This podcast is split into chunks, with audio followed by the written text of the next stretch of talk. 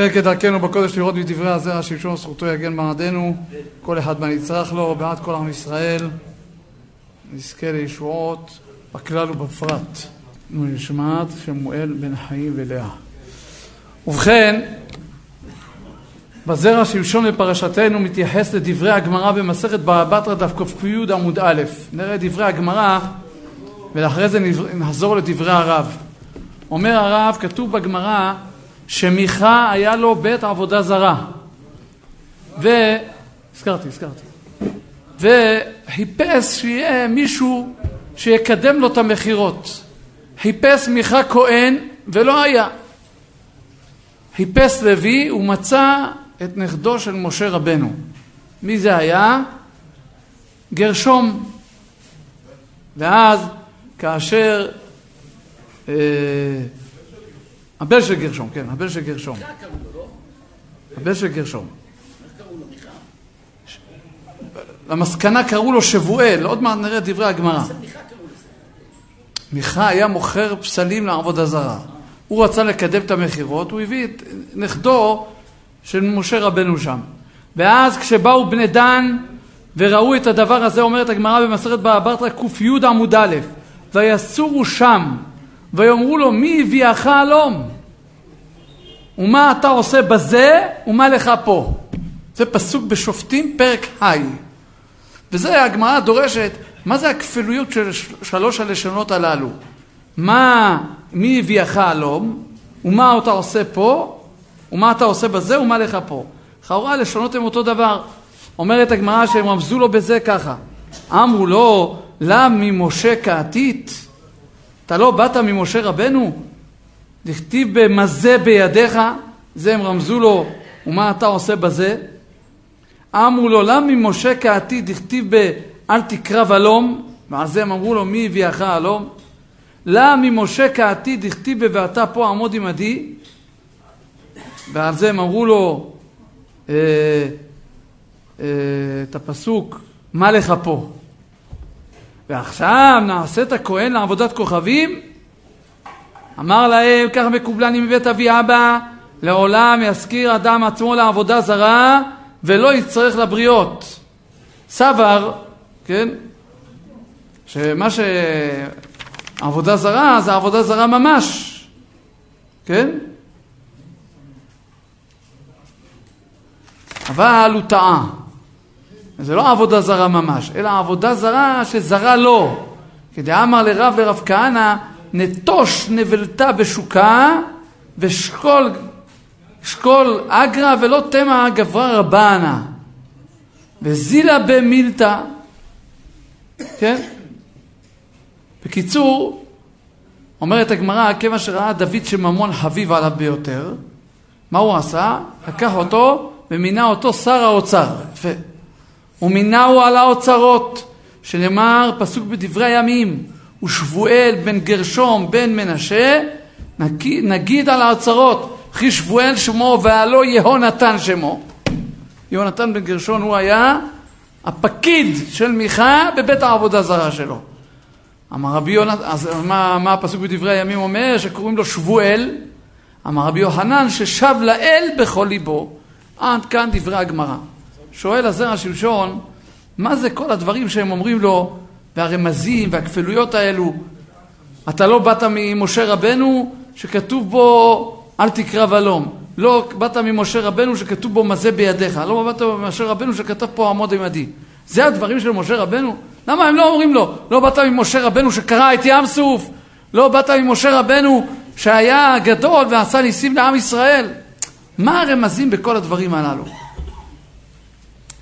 אומר, אומר הרב כך, כתוב באלקוט ראובני בשם תיקוני הזוהר דבר נורא שבתיה בת פרעה ראתה אותו כתוב ותרא אותו כי טוב הוא אומר הזוהר דחמת עימי שכינתה מה זה תרא אותו כי טוב? הגמרא דורשת שראתה אותו מעול אבל הזוהר אומר דחמת עימי שכינתה ומיד דנגה ביציאת מצעתה דילי ומיד שהיא נגעה בו בתיה נרפאה מצעתה ובגינדה נאמר בסנה, אל תקרא ולום, כיוון שהיא נגעה בו, אמרו לו, אל תקרא ולום, עד יתפשט מהגופה דנגה בת פרעה, הדאו דכתיב שלנה עליך, דה גופה, והתלביש בגופה הרינה, והעדה שכינתה עליה. אז הם באו ואמרו לו, אתה לא באת ממשה רבנו שקראו בו אל תקרא ולום? למה אמרו לו אל תקרא ולום? כי בתיה בת פרעה נגעה בו. אז אם בתיה בת פרעה שבאה על דעת להתגייר נגעה במשה רבנו, הוא היה צריך להיזהר שלא להתקרב. כל שכן אתה איך אתה עובד עבודה זרה. זה הרמז של אל תקרא ולום. משועכי אמרו לו, למה ממשה קראתית? תכתיב ואל תקרא ולום. דמשום דנגעה בבת פרעה שהייתה עובדת עבודה זרה, נטמע גופו משום נגיעה לחודה. ומכל שכן היה אתה לך ללמוד מוסר שלא להידבק בעבודה זרה כדי לא לטמות את עצמך? אז אומר, אותו יונתן, היה לו מקום לתהות ולתרץ, שכמו שהיה מוכרח במאסר, שכבר היה גופו טמא ופגום, משה רבנו, ואי אפשר לא להיטהר, והרי משה רבנו נשא ציפורה בתתרו שהיה כומר לעבודה זרה. הוא אומר, הזרע שמשון יש לו עכשיו תירוצים. אתם יודעים מה אני מוכר, אני מוכר עבודה זרה? בגלל שהסבא שלי נשא את מי? את בת יתרו. ויתרו לא היה עבודה זרה שהוא לא עבד, ולכן אני עכשיו מוכר עבודה זרה, זה היה התירוץ שלו. ככה הוא רצה לתרץ. אומר... אה? לא, כלפי משה רבנו ודאי שזה... במדרגתו זה היה פוגם. אז אומר, ו... ומה שגרם קלקול בבניו היה כביכול, לפי שלא נזהר, משה לקחת אישה עגונה מזרע מיוחס. לכן באו ואמרו לו, הקדוש ברוך הוא אמר למשה, מה זה בידיך? אומר לו, מה זה מה זה בידיך? זה המטה. היית במדרש על הפסוק בילקוט שמעוני, ויברח משה מפני פרעה שבמטה זה היה חקוק עליו שם המפורש, וניתן לאדם הראשון, וכן לנוח ולאבות, והיה נטוע בגן של יתרו, ולא היה שום אדם יכול לעוקרו. והיו אומרים, מי שיעקור אותו ייקח ציפורה לאישה. ומיד כשבא משה, ומיד כשבא משה, הביאו בידו. משה רבנו ראה את זה, וראה שהיה חקוק על זה כל מיני שמות קדושים, הרים את זה. תמר זרע אוהל, יתרו, וכל הגיבורים היו שם, מיד נתנו לו ציפורה לאישה. אז רואים שמאת הישם הייתה זאת לקחת לו ציפורה לאישמה. ואם הקדוש ברוך הוא נתן למשה לגעת ב, ב, במטה, סימן שזה היה זיווג הגון. כי הגמרא אומרת, כי לא ינוע שבת הרשע על גורל הצדיקים. אז מילא אתה יונתן בן גרשום, אתה לא יכול לומר שלמה יצאת מוכר עבודה זרה, בגלל שהסבא שלך לא היה, לא הזדבק לאישה העגונה. כי קיימן אשר ינוע שבט הרשע על גורל הצדיקים. כי ציפורה לא חסרה דבר מצדקת שרה רבקה רחל ולאה. ואף על פי שהייתה בנות נוכרים, ואין לך שום פתחון פה להתקרב לעבודה זרה. אוי, שראית כמה היא קשה התרומה של העבודה זרה. אומר הזרע שמשון, גם את זה היה לו, יונתן בן גרשון, גם את זה היה יכול לתהות. אומר, מה הוא היה יכול לתהות? מה? לא, מתי שלא היה יהודי, היה גוי. לבן הארמי היה גוי גמור. בסדר, נכון. זה לא תלוי במה, זה מה שאומר הדרשות הר"ן.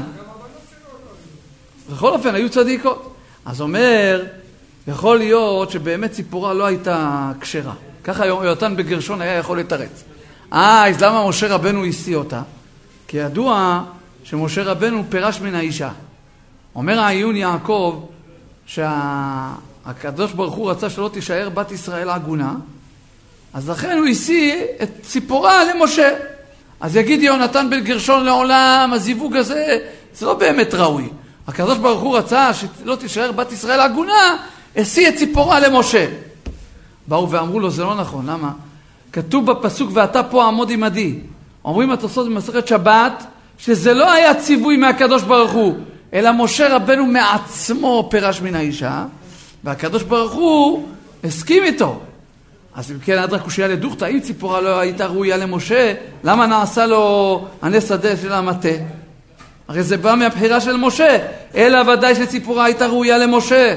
ונסתרו כל טענתו של בן לוי שלא היה לו להתקרב לעבודה זרה כלל, ומכל שכן שהיה בן בנו של משה, ובשביל שנגע בו יד פרעה, ראינו מה עשה לו. לפי זה מתפרש כל הפסוקים, נחזור עכשיו בקיצור לפרש. באו ואמרו לו בני דן, אתה, כן, בן בנו של משה, איך אתה מתקרב לעבודה זרה? הרי משה רבנו, למה אמרו לו בסנה אל תקרב הלום? כי בתיה בת פרעה נגע בו, והיה לו טומאה מחמת העבודה זרה שהיא עבדה.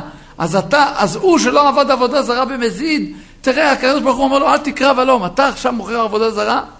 אחרי זה אמרו לו, אין לך לתרץ שמה, שבגלל שמשה רבנו נשא את ציפורה, לכן אתה עובד עבודה זרה. למה? שהרי משה רבנו לקח את המטה ו- והוציא אותו. אם הוא הוציא אותו, סימן שהזיווג הזה היה מן השמיים. מה תאמר, אולי משה רבנו נישא לציפורה בגלל שהיא לא תהיה עגונה? אומר לא, זה לא היה בהכרח, זה משה רבנו חפץ בזה. וממילא בזה הם הכריחו אותו לעבוד, למשוך את ידו מהעבודה זרה, וכמו שאמרנו, בא דוד המלך ונתן לו את שכרו. ובכן אומר הפסוק, ויקום מלך חדש על מצרים אשר לא ידע את יוסף. אומר הכלי יקר, מה זה אשר לא ידע את יוסף? אומר הכלי יקר יסוד נורא ואיום. אומר, מכל מאורעות יוסף הצדיק עם האחים, יש לנו מוסר השכל נורא ואיום. שכל המאמצים כמובן במדרגתם של השבטים, כמו שאנחנו עוזרים תמיד לומר, שכשמדברים על השבטים זה שבטיה וצריך להיזהר. אז כמובן במדרגה שלהם, כמה שהם ניסו לחסום את החלום של יוסף שהוא לא יהיה מלך, לא רק שהם נכשלו, אלא הם בדיוק אלה שבסופו, בסוף דבר, גרמו שיוסף יהיה מלך. למה זרקו אותו לבור, מכרו אותו למצרים, וכך התגלגל הדבר שהוא נהפך שם למלך והתגשם החלום. רואים שלפעמים בן אדם רודף איזה משהו שזה לא יהיה, ובסוף הוא בעצמו הגורם שזה כן יהיה. אומר את זה פרעה לא רע. פרעה לא הפנים את הלקח. הנה תראה אחי יוסף ניסו שהוא לא יהיה מלך, בסוף מה? על ידי שהם גלגלו אותו למצרים, מה הוא היה? משנה למלך. שנאמר לפרעה שיקום מושיע לישראל, הוא יתעכב ולעשות כל מיני דברים. להשליך את הילדים ליאור. להעמיד את מושיעה של ישראל. אבל לבסוף, כמו שאצל יוסף ואהב, דווקא הפעולות שהם עשו, זה רומם את יוסף. גם פה, מה שפרעה עשה, למנוע את גאולת ישראל, זה מה שהציל אותו. שהרי מאיפה גדל מושיען של ישראל, ובבית של מי הוא גדל? בבית של פרעה. איך אומר הרב סופר, מי עשה אבו יויו למשה רבנו? פרעה. עד שבסופו של דבר נגאלו על ידו. ניצה שבשני המקרים האלה אומר הכלי יקר דווקא התחבולות והצעדים הפסולים שנקטו כדי להתחכם נגד הגזרה זה מה שהביא לבסוף להתקיימות הגזרה. אומר הכלי יקר זה מה שכתוב. ויקום מלך חדש מצרים אשר לא ידע את יוסף למה אתה לא מתבונן מה אירע עם יוסף ואהב שכל מה שהם עשו כדי למנוע את החלום בסוף הם עצמם גרמו שמה שהחלום מתקיים. אז כן, מה, מה לך לעשות נגד גזירת בורא עולם? כידוע שבמקור נגזר על עם בני ישראל להשתעבד במצרים כמה שנים? 410 שנה. אבל מחמת קושי השעבוד כמבואר בספרים, בספר פרשת דרכים ועוד ספרים, הקדוש ברוך הוא קיצר את זה לתקופה הזו של 210 שנים כמניין רדו. אומר הגאון מווילנה, זה מרמוז בפסוק ובטעמיו. וימררו את חייהם, יש שמה, לפי האשכנזים זה נקרא קדמה ואזלה. מה זה קדמה ואזלה? קודם והולך. אומר למה, למה קדמה ואזלה? אומר מכיוון שהם מהרו את חייהם, זה התקיים קדמה ואזלה, שבני ישראל הקדימו והלכו לפני הזמן. ואם נקרא את המילים קדמה ואזלה, זה בגימטריה 190 בדיוק. זה ההפרש בין 400 ל-210. אבל עוד רמז ראיתי, כתוב, פקות פקדתי אתכם, ועת העשוי לכם במצרים. פקידה זה לשון חיסרון. כמו, כתוב, לא נפקד ממנו איש. מה זה לא נפקדנו אל השר? אז אומר, פקות פקדתי אתכם, פקות זה גימטריה 190. למה הסרתי לכם את השנים הללו? על ידי העשוי לכם במצרים, על ידי שהיה לכם קושי השעבוד. לא, לא, לא תמיד. לפעמים זה... שתי, שתי משמעויות. ויהי בימים הרבים ההם ויגדל משה ויצא אל אחיו וירא בסמלותיו. אומר רש"י, מה זה וירא בסבלותם? נתן עיניו וליבו להיות מצר עליהם. אומרת הגמרא בסוטה דף י"א, מה הסבל שהיה לעם ישראל? שהיו מחליפים מלאכת אנשים לנשים ומלאכת נשים להנשים. אומרים בעלי המוסר, לכאורה יש פה קושייה. מי יש למה עבודה של אנשים לנשים? זה עבודת פרך. תיקח אישה שתחברים בלוקים, שתעבוד כל היום, זה עבודת פרך. אבל שנותנים עבודת נשים לאנשים, מה עבודת פרך בזה? מה אדם, אדם רע, בריא, מה רע לו שהוא צריך לעשות, אה, תיקח היום גבר, תיתן לו עבודה של אישה, זה יהיה קשה עליו? אומרים בעלי המוסר, יש סבל ועינוי גופני ויש סבל ועינוי נפשי. אומר, עבודת נשים לאנשים זה קושי, אה, שנתנו עבודת נשים, אה, אנשים לנשים זה קושי גופני. כמו שאמרנו, אישה לא יכולה להרים אבנים, לסהוב, כל מיני דברים. אבל כשאתה נותן עבודת נשים לאנשים זה קושי רגשי. למה? יש יסוד גדול. אדם שיש לו כוחות ואנרגיות ולא נותנים להוציא אותו לפועל, זה מביא אותו לידי שברון לב. זה משבר את הרוח שלו, זה מדכא אותו. המטרה של מצרים, מלבד העינוי הפיזי שהם עשו להם, זה היה לשבור את הרוח שלהם. לכן הם באו ואמרו להם, אתם תעבו עבודות של נשים, תעבדו במטבח, תעבדו ל... ל... היום באמת תיתן למישהו לגדל תינוק, אחרי חצי שעה הוא יברח. זה מעלת נשים צדקניות. אבל זה לא רק זה, זה גם עינוי, פי, עינוי כמו שאמרנו, נפשי, שאדם לא יכול. אז זה אומר, זה, ה, זה הכפלות שיש ברש"י. נתן עיניו וליבו להיות מצר עליהם. עיניו זה כלפי אנשים שנתנו להם עבודת האנשים, שפה רואים בעיניים את קושי השעבוד. אישה מרימה אבנים, זה קושי פיזי. אבל גם את ליבו, אדם שיש לו לב, הוא מרגיש את הלב של השני. זה נתן עיניו וליבו. וזה נוגע למעשה. לפעמים בישיבה יש בחור שבא ממשפחה שבורה, הוא לא מסתדר בחברה, הוא לא מסתדר עם חברותות, ואז צריך וירא בסבלותם, כי זה מצוקה שהיא בנפש, וזה צריך להיות נותן ליבו, זה אדם צריך להיות חכם לב. אם אדם לא חכם לב, הוא רואה את הבחור הזה, הוא לא מבין. צריך לטור ולראות, אם שכן, שאתה רואה שאין פניו כתמול שלשום, לשאול אותו, מה יש לך, למה אתה עצוב, למה אתה זה. זה היה הבחינה של משה רבנו. לא רק לעזור בפיזי, ודאי שאדם רואה שאדם פיזית קשה לו, צריך לעזור לו, יש מצוות פריקה, יש פריקת טעינה, אבל יש עניין לעזור, כמו שאמרנו, בנפשי. זה היה הסבל שלהם. כמו שיוסף שאל את שר המשקים, מהדור ביניכם לא כן. הרב, הרב, איך זה מסתדר ההסבר הזה שנתנו עבודה, עבודה של האנשים בתחום גברים וגברים ואנשים, איך מסתדר עם זה שבהתחלה בא אליהם בפה רעב אמר להם בואו, אה, תעזרו לנו וזה, ואז כל אחד מחשב את המתכונת, גם את זה הוא שינה, מה חשבת? פרעה היה לו סדר אחיד, כל יום הוא היה אומר גזירות אחרות. ברוך אתה אדוני אלוהינו מלך העולם שהכל נהיה מגדרו.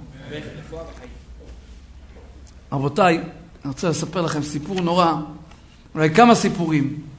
מה זה לראות ולהתבונן בצער הנפשי של האדם. מסופר על רבי יוסף חיים זולנפלד, רבה של ירושלים, שבבית הכנסת שהוא התפלל, נפטר הבעל מוסף, זה שהיה מתפלל מוסף, זמן קצר לפני ראש השנה. ואז באו הגבאים להתייעץ עם רבי יוסף חיים זולנפלד ולשאול אותו, מי התפלל מוסף השנה? רבנו, מי התפלל מוסף השנה? אמר להם, אל תדאגו, הדבר הזה יסתדר על הצד היותר טוב. הגיע ראש השנה, רבי יוסף חיים זולפלד העלה למוסף את הבן של החזן שנפטר. הוא העלה אותו למוסף. הרי התפילה, אתם יודעים, בני אשכנז, המנהג שלהם, שאבל הוא לא עולה חזן, אבל בתוך שנתו הוא לא עולה חזן. לא בראש חודש, ולא בימים טובים, ולא ב... ו... וכולי. לא, לא עולה שליח ציבור. שאלו אותו הרב, רבי יוסף חיים זולפלד, יש הלכה הבן אדם הזה בתוך שלושים, איך העלית אותו שליח ציבור? אמר להם רב יוסף חיים זונלפלד, את כל החשבונות האלה אני יודע, אבל לי יש חשבון שדוחה את כל החשבונות. בעזרת נשים יושבת אלמנה טריה בתוך שלושים, וליבה שותת דם, ובכל קטע בתפילה היא תיזכר בבעלה. כאן הוא היה בוכה, וכאן הוא היה מנגן, וזה יוסיף לה צער ועוגמת נפש. אבל אם בנה יהיה הבעל תפילה, זה יקל מעליה קצת, זה דוחה את כל החשבונות. היום יום הדהילולה של הגאון רבי אברהם פלאצ'י, עליו השלום.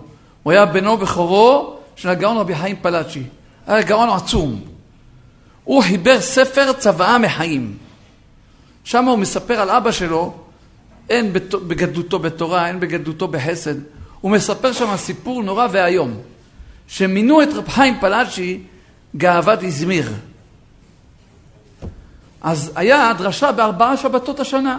שבת הגדול, שבת קלה, שבת תשובה, שבת זכור.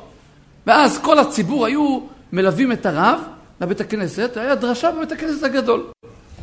והנה רואים הציבור שרבי חיים פלאצ'י עושה כל מיני סיבובים, מהפנייה הזו לפנייה הזו. והיה שם כביש ראשי שהיה אפשר לבוא לבית הכנסת. ניגשו לרבי חיים פלאצ'י, כך מספר רבי אברהם. ניגשו לרבי חיים פלאצ'י ואמרו לו, הרב, למה כבודו לא הולך בדרך הישרה? יש כביש שמוביל, שבו הרבנים היו הולכים. כבודו ילך בדרך הישרה, מה זה כל העיקולי הפשורי הזה, מכאן, מאחה לאטה, מאטה מלאחה? אמר להם, יש לי חשבון.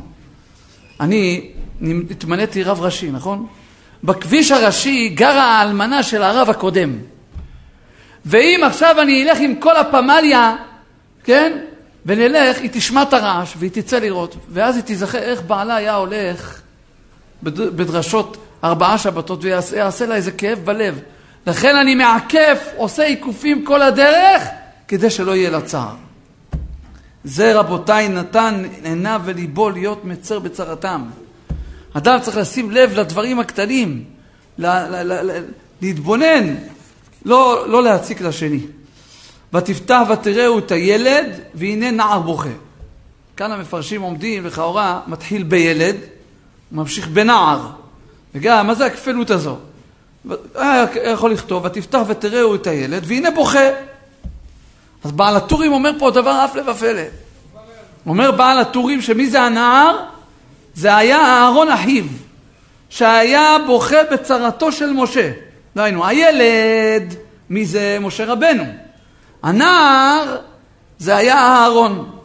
אז זה לא אותו אחד. ואז הוא היה בן שלוש, נכון? זה, זה המוסר שלומדים מכאן. אומר, ותחמול עליו, ותאמר מילדי העבריים זה. כאשר בתיה ראתה את אהרון בוכה על הילד משה ועל סבלו, הבינה שמשה רבנו זה לא איזה תינוק שנזרק בגלל שלא חפצים בו, בגלל שזה שטוקי או בדוקי. ודאי מילדי העברים זה שאמו הייתה אנוסה בלית ברירה מחמת הגזרה, ולכן ובאותו זמן היה אהרון בשלוש שנים, ובכל זאת הלך וליווה את אחיו והשתתף ובכה על סבלו בתיבה. מכאן רואים שילד יהודי כבר בילדותו יש בו את הסימן של רחמנות. אומר בספר במסילה נעלה, וזה היה תשובת המשקל. עם ישראל, למה הם ירדו למצרים בעוון? מכירת יוסף. אומר כאן, בא אהרון ובכה על אחיו כדי לתקן את הבכי שהיה ליוסף במשך כל הזמן הזה שהוא היה במצרים. ותקרא שמו משה. הגמרא אומרת במסכת מגילה שלמשה היה שמות נוספים, כגון ירד. למה? שירד לישראל מן בימיו, כגון גדור. למה? יקותיאל שקיוו לאל בימיו, שגדר פריצות ישראל, ועוד שמות רבים. מכל השמות הגדולים והנשגבים האלה, שהם מורים על פעולותיו הרבים של משה רבנו, הקדוש ברוך הוא פונה למשה רבנו תמיד בשם משה. למה?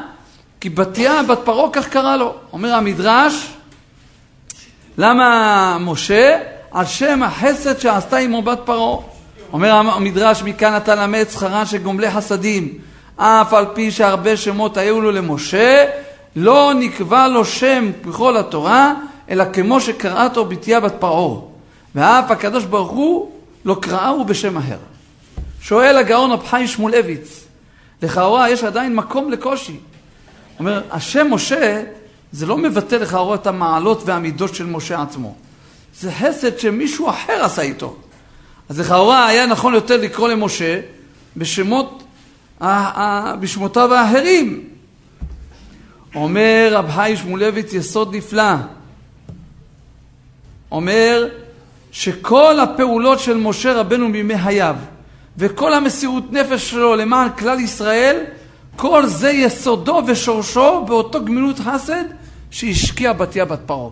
דהיינו, מאיפה בא לו הדבר הזה של מסירות נפש לעם ישראל? מבתיה בת פרעה. נמצא שהשם משה זה היסוד של משה. כל מה שה... כמו, כמו שאומרים, הגרעין של המסירות נפש שהשקיע בו בתיה בת פרעה, שהיא משכה אותו מן המים, זה נקבע בו יותר מכל העשר שמות שבו.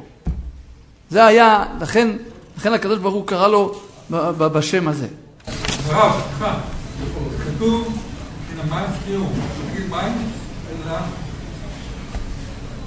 המים הקדמים.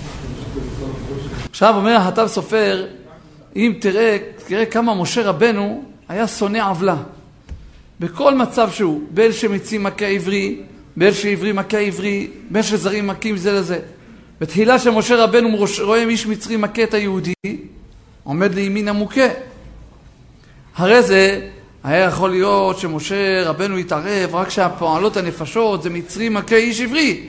באה התורה ואומרת לא, גם כשמשה רבנו רואה איש עברי מכה איש עברי, גם מתייצב משה רבנו ומוכיח את המכה. לבסוף בא משה רבנו בעניין בנות יתרו, שאף אחד מהנפשות הפועלות זה לא יהודי ולא מאחיו של משה, ומשה רבנו באותו זמן הוא גר שבורח על נפשו, אומר החתם סופר, ובכל זאת בא משה רבנו ולא מהסס והושר לעזר, לעזור לבנות יתרו ומושיע אותם. אומר למה? אומר החתם סופר, זה היה האישיות של משה. הוא לא יכל לסבול עוול, מה שיהיה. אין מיהודי לגוי, אין מגוי לגוי, אין כשהוא גר, אין כשהוא... אבל אחרי זה כתוב, ויקום,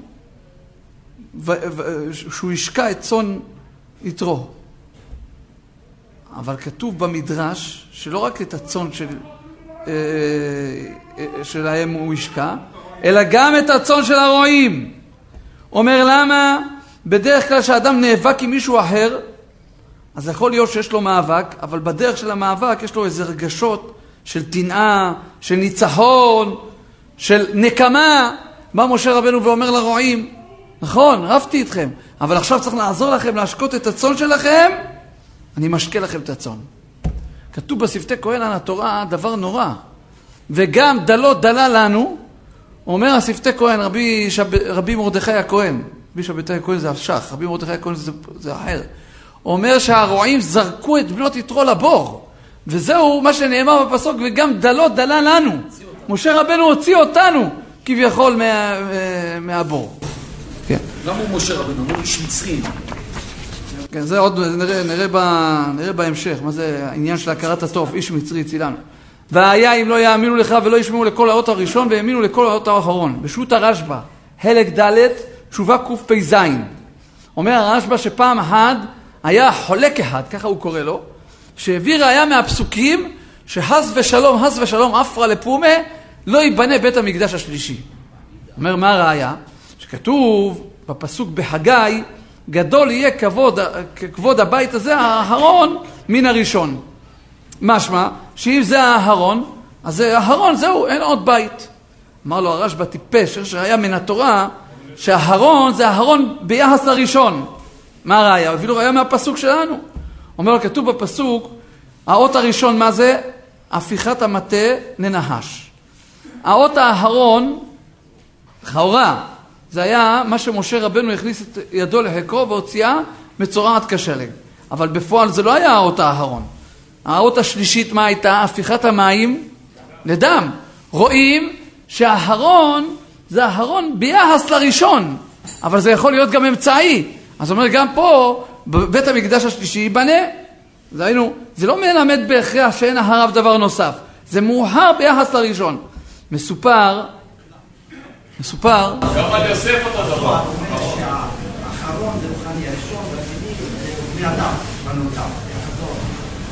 אה, הזוהר אומר שהאחרון זה רוחני. לא נכון, כל הפוסקים הרב אומרים, כל הפוסקים, רובם, חוץ מרש"י, לא. אומרים שיש מצווה לבנות את בית המקדש, טוב, זה... יש לפלפל בזה, דיברנו על זה פה. כבר. מסופר על החתום סופר שבגיל תשע, שהוא שמע את הראייה הזו של הרשב"א, אז הוא הוסיף בדרך שנינות. כתוב בפסוק בפרשת בו, והיה אדם לכם לאות על הבתים. אומר, מה זה אדם? זה המופת של אדם. זה אות על הבתי מקדש. שמה? שיהיה לנו בית המקדש השלישי. שהרי כתוב פה אהרון, ואחרי האהרון היה את האות של אדם. בכל אופן אתה רואה שזה נקרא אהרון. גם בית המקדש, ודאי שיהיה בית המקדש השלישי. זה אמר לו הרשב"א לאותו אחד. וילך משה וישוב אל יתר חותנו. ויאמר אל חנה ואשובה אל החי אשר במצרים ואראה עודם חיים. ויאמר אשתו למשה לך לשלום. אומר, אומר המדרש, בשעה שאמר לו הקדוש ברוך הוא למשה ואתה לך ושלחך אל פרעה, אמר לו ריבון העולמים איני יכול. מפני שקיבלני יתרו ופתח לי ביתו, ואני עמו כבן, ומי שפותח פתחו לחברו, את נפשו הוא חייב לו. אמר לו משה, איני הולך אלא ברשותו. ואז הוא אומר, וילך משה וישוב אל יתר חותנו וביקש ממנו רשות.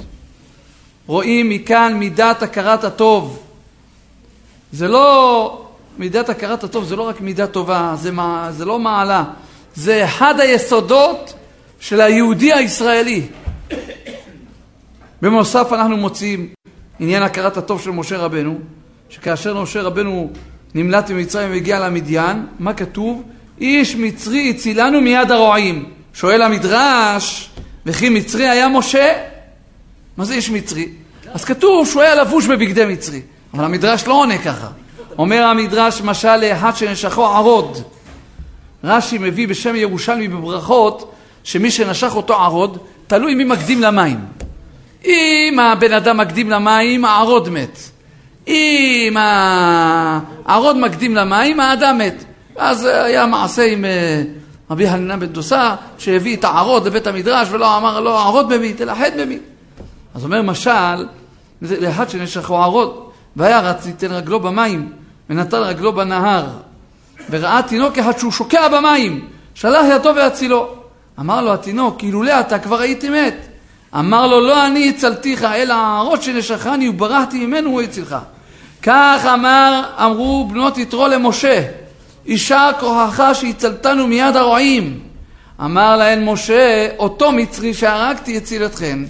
ולכן אמרו לאביהן, איש מצרי שהרג, כן?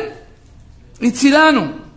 רואים מכאן, אומרים בעלי המוסר, עד היכן הייתה הזהירות של משה רבנו במידת, מופלגת במידת הכרת הטוב.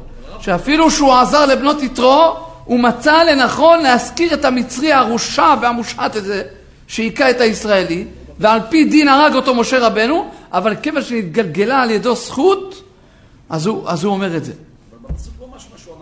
וגם, זה, זה פשט.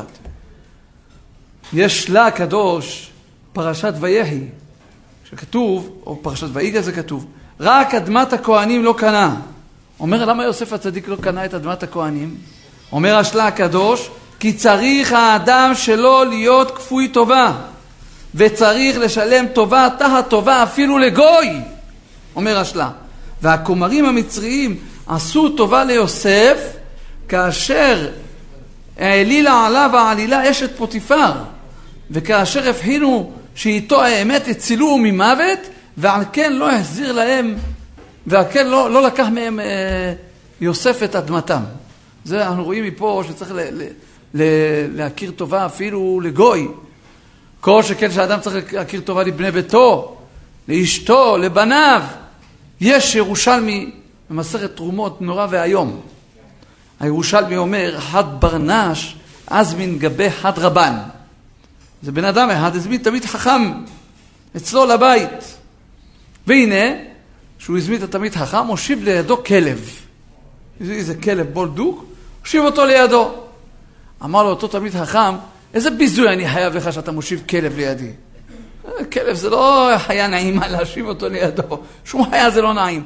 להשיב ליד תמיד חכם כלב? אמר לו, אמר לו אותו הבעל הבית, אומר לו, תשמע, הכלב הזה, אני חייב לו הכרת התור. אומר מה? אומר פעם אחת באו שבעים לעיר, כמו הכלבים האלה שהיו, אה, שבו שבויים, והם רצו להתעלל בנשות ישראל. ומה עשה הכלב הזה? הוא קם על השבי וטיפל בו מה שצריך לטפל בו. מי שירצה יראה בירושלמי מה שהוא עשה לו שם. כך צריך לעשות לכל אלה שנמצאים שם, בעזה. להקפיץ עליהם כלבים. הקדוש ברוך הוא יקפיץ עליהם. אז אומר, אומר, ומאז אני החלטתי להכיר לו טובה. אומר רבי אליהו הכהן מאזמיר, מכאן נלמד האדם מוסר, אם לכלב האדם צריך להכיר טובה, לבן אדם שהוא בשר ודם שעשה לך טובה, כמה צריך להכיר לו טובה. ואם אדם חס ושלום לא מכיר טובה, אומר המדרש, כל הכופר בטובתו של חברו, סופו אותו כופר בטובתו של מקום. כמו שאמרתי לכם, היום זה ההילולה של רבי אברהם פלאצ'י. אומר רבי אברהם פלאצ'י, רמז, צריכים לומר את זה כבר בהתחלה. אומר, ואלה שמות בני ישראל הבאים מצרימה, אומר, בני ישראל הבאים מצרימה, סופי תיבות מילה. אומר, בא לרמז שאין קוראים שם התינוק עד שימול. ככה הוא אומר. וגם הבעל הטורים פה אומר, אומר את הדבר הזה, והוא אומר, סופי תיבות את יעקב איש, סופי תיבות שבת. לומר לך שבשביל שבת ומילה ששמרו ישראל במצרים, נגאלו. אם עם ישראל לא היו שומרים את שבת והמילה, לא היו נגאלים. זה סוד העניין של האותות.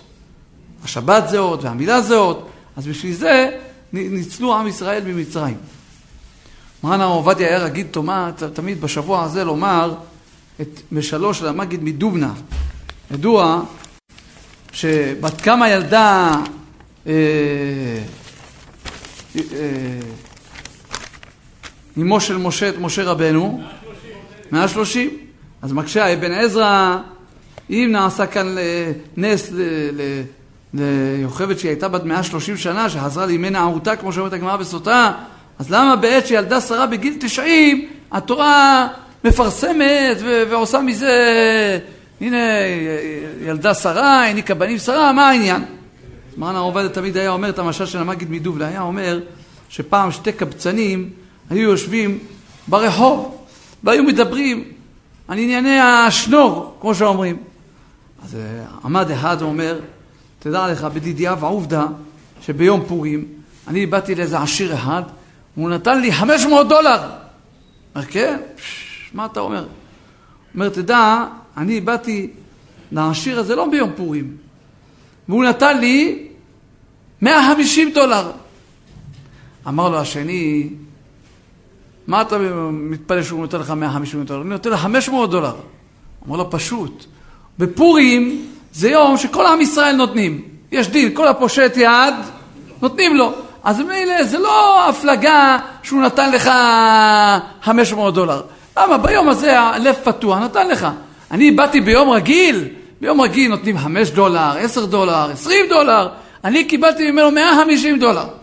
אומר המגיד מדובנה, בדור שכל נשות ישראל ילדו שישה בכרס אחת, זה לא נס גדול שיוכבד אמו של משה ילדה אותו בגיל כזה ב-130 שנה. אבל כששרה אימנו ילדה את מי שילדה, זה היה באמת נס גדול, לכן היה עניין לפרסם את זה. הפסוק אומר, ויאמר לו, עוד אבנה ידך בחיקך, ויבא ידו בחיקו, ויוציאה והנה ידו מצורעת כשלג. אומר רש"י, הגמרא במסכת שבת, שלמה לקה משה בצרעת? על שלא האמין בבני ישראל, כן? על שחשד בבני ישראל. הוא אמר, אין לא יאמינו לי ולא ישמעו בקולי, אז כיוון שהוא דיבר עליהם לשון הרעה, אז שהם לא יאמינו, לכן, לכן נקה בצרעת. אומר המהרש"א, מה ראיה? הרי מה שהעם ישראל האמינו זה היה רק אחרי האותות שמשה רבנו נותן להם. אולי בלי האותות באמת הם לא היו מאמינים. אז מי אמר שמשה רבנו לא צודק? כך שואל המהרש"א. אלא, ראיתי שהגאון רב שאול אלתר אומר דבר נפלא, מה זה מעלת עם ישראל. אומר, מצינו במעשה באליהו בהר הכרמל, שזה היה אחד המופתים הגדולים ביותר שבכל הדורות, שירדה אש מן השמיים, ואז כולם אמרו ואמרו, השם הוא האלוקים, השם הוא האלוקים. ועם כל זה אומרת הגמרא במסכת ברכות, שאליהו הנביא אמר, ענני השם ענני, שלא יאמרו מעשה כשפים הוא. היינו רואים את אליהו הנביא, עומד ומתפלל, ובכל אופן, מה יכולים לומר? שמה שאליהו הנביא הוריד משי מן השמיים זה מעשה כשפים. מה רואים מפה? שגם על גילוי גדול ביותר אפשר להכחיש ולפקפק.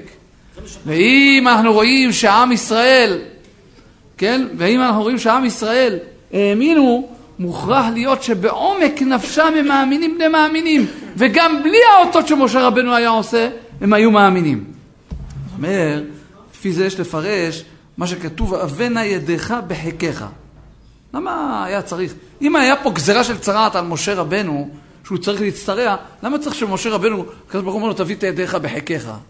למה צריך ידיך בחיקך? הקדוש ברוך הוא יעשה לו צרעת, בלי שיבוא ידו בחיקו. אלא יש פה רמז, שאף על פי שעם ישראל נראה במצב פחות שהם לא מאמינים, אם תבוא ידיך בחיקך, תחטט ותחקור בנבחי ליבם ובעומק נפשם, שת... ותראה שכל יהודי בתוך תוכו הוא מאמין, מאמינים בני מאמינים. כמו שאנחנו רואים עכשיו, שאפילו יהודים רחוקים, מתגלה האמונה בתוך ליבם. למה?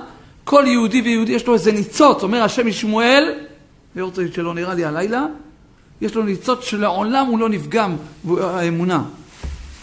אז זה מה שכתוב, יש להוסיף עוד, שעומק הטענה למשה הייתה שאם הוא לא היה מטיל ספק באמונתם של ישראל, הוא לא היה צריכים להוטות. רק כיוון שהוא הטיל ספק באמונתם של ישראל, לכן הם יצטרכו להוטות. אבל בלי זה עם ישראל, הם מאמינים, הם מאמינים בהשם יתברך. רואים מכאן כמה זה מענתם של עם ישראל, שאפילו הפעוטים ביותר, הם מאמינים בני מאמינים. זכנו השם יתברך, שנזכה להחזיק באמונתו, נזכה לגאולה שלמה במהרה בימינו אמן.